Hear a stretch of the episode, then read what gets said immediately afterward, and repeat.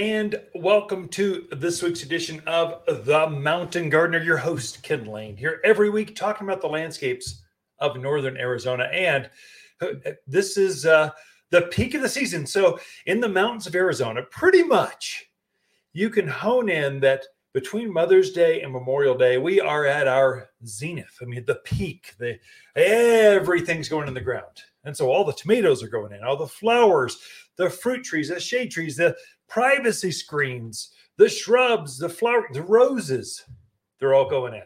And so garden centers are packed full of all of the above. And it's time. So, in fact, this last week we had a little bit of moisture, which is kind of nice, had reminiscent of maybe precursors of monsoons to come, which is very exciting. But mainly what happens when there's some moisture, when there's humidity, some cloud cover, it, uh, it, it takes the edge off of those new plantings. This is this was the absolute like perfect storm, perfect not storm, perfect planting weather for anything that was going in the yard because that new growth that comes out is, is tender. And so it's sensitive to cold it's sensitive to sun to too much rain to they're sensitive.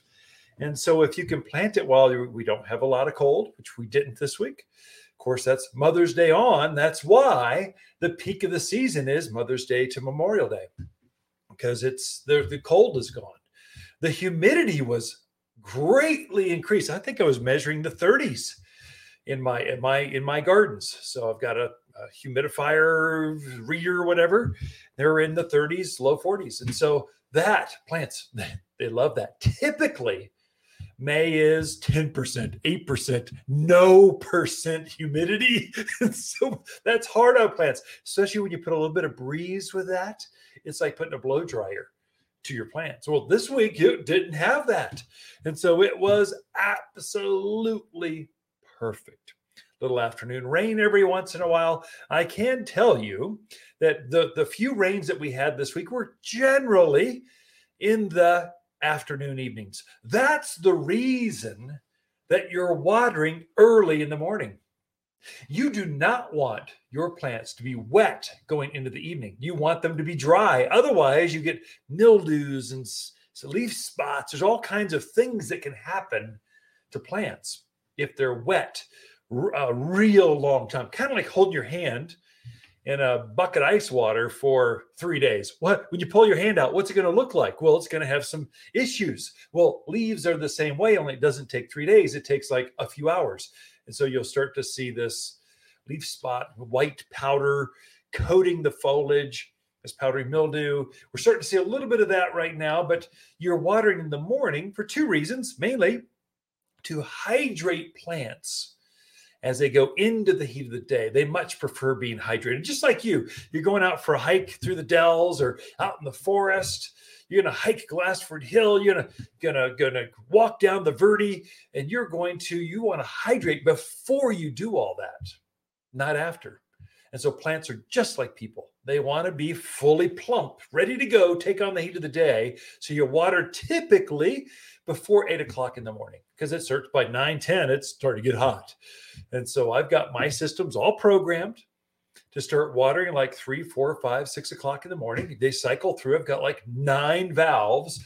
And so i just kind of systematically try to get them all done by eight o'clock in the morning so everything is fully hydrated for the heat of the day the second reason you don't want to water in the evening that's what they do down in the Phoenix area, the deserts, the why would anyone live there? It's so hot at 10 o'clock at night. I mean, come on, come up to God's country. This is much nicer up here. You can sleep at night. There you water at 10 o'clock at night. Up here, you don't do that. We're wanting to water way early so that the plants have time to dry out before they go to bed or before the evening comes because it's going to get cool. That's the insider tip. The one, the other thing that we are noticing uh, the bugs are out. And so everything's actively growing. Everything is growing. I mean, weeds are growing. The bugs are growing. So the peonies in bloom, the penstemons are out. I mean, everything is growing and looking good or bad, depending on if the bugs are out there. They kind of they're eating. So so plant samples are coming into the garden center right now with with two main problems the leaves look like they've been wind whipped. They look like they're burned. They look like they're curling, like they're damaged, like they're they're not able to grow. They're deformed. Those are all bug problems. There's one little bug, actually, there's two. One you can't see, one you can.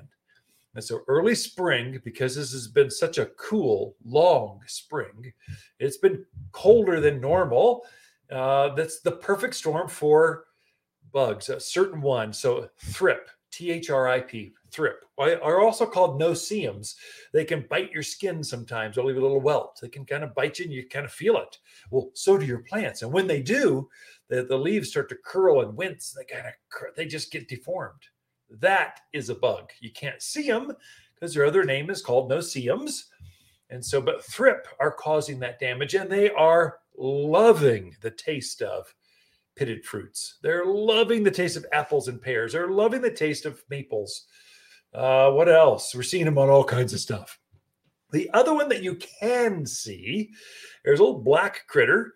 He's called a tree aphid. He's getting on to, or she, or they. Actually, I think aphids are unisex. They can give birth, live birth. They don't lay eggs, they give live birth to young. And that's why they can go from just a few to they cover the whole plant in like a week. They just produce so quickly. Aphids. Aphids are on to roses, trees, shrubs. You should be checking if the leaves are deformed or crinkled in any way. It's almost guaranteed that it's either thrip or aphids or both. I've seen samples of both bugs on the same plant. So I want to give you a quick lesson on how do you deal with bugs as we start the bug season. So we're starting and it's only going to get more. The, the bugs get bigger as it gets warmer. So the grasshoppers hatched. Well, they're cute little right now, but they're going to get humongous uh, as we get warmer. There's two main bug killers. There's organic and synthetic. So organic fertilizer er, or fertilizers, organic bug control, insecticides. The main one's called neem oil or triple action is how we have it. It's from Fertilome. So triple action is a is a, it's all organic and it's always my first line of defense whenever going after bugs, especially edible things. I would say anytime. I just like using organics because it's safe for me, much less the, the, ladybugs and birds and your dogs. It's just better, but highly effective against the smaller insects, especially aphids. Highly, highly effective. So I always start with that. And there's a, another uh, benefit to uh, triple action, which is the label's name. The product inside of it is neem, N E E M, neem oil, but the, the, the product name, you're, you're researching it as triple action. Um, there's a benefit to this in that it also affects powdery mildew, which is a it's a we're starting to see this white coating onto roses, especially the buds, onto red leaf photinia. So it's just kind of this white mildew is getting on there. It coats that spore so it can't let it spread. So there's multiple benefits. I always start here first, no matter what. Triple action as the bugs get bigger or the or you let it go and now you've got an infestation i move up to synthetic fertilizers or man-made. Usually these are uh, these are well they're not organic. So we sell one that's called in and out broadleaf insecticide. So it's in and out insecticide. It is a man-made of a organic it's as safe as you can get and still be still be synthetic, basically.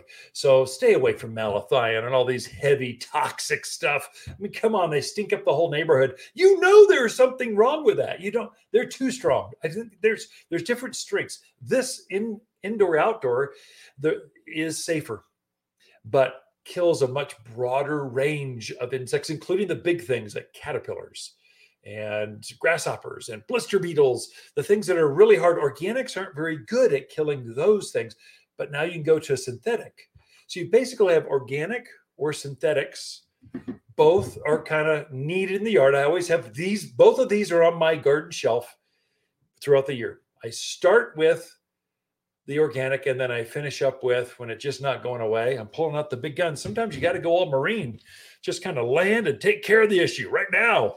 And so the in and out insecticide does it. And that's how you take care of bugs. Got more in store for you. We got Lisa Watters-Lain coming in with your garden questions right after this.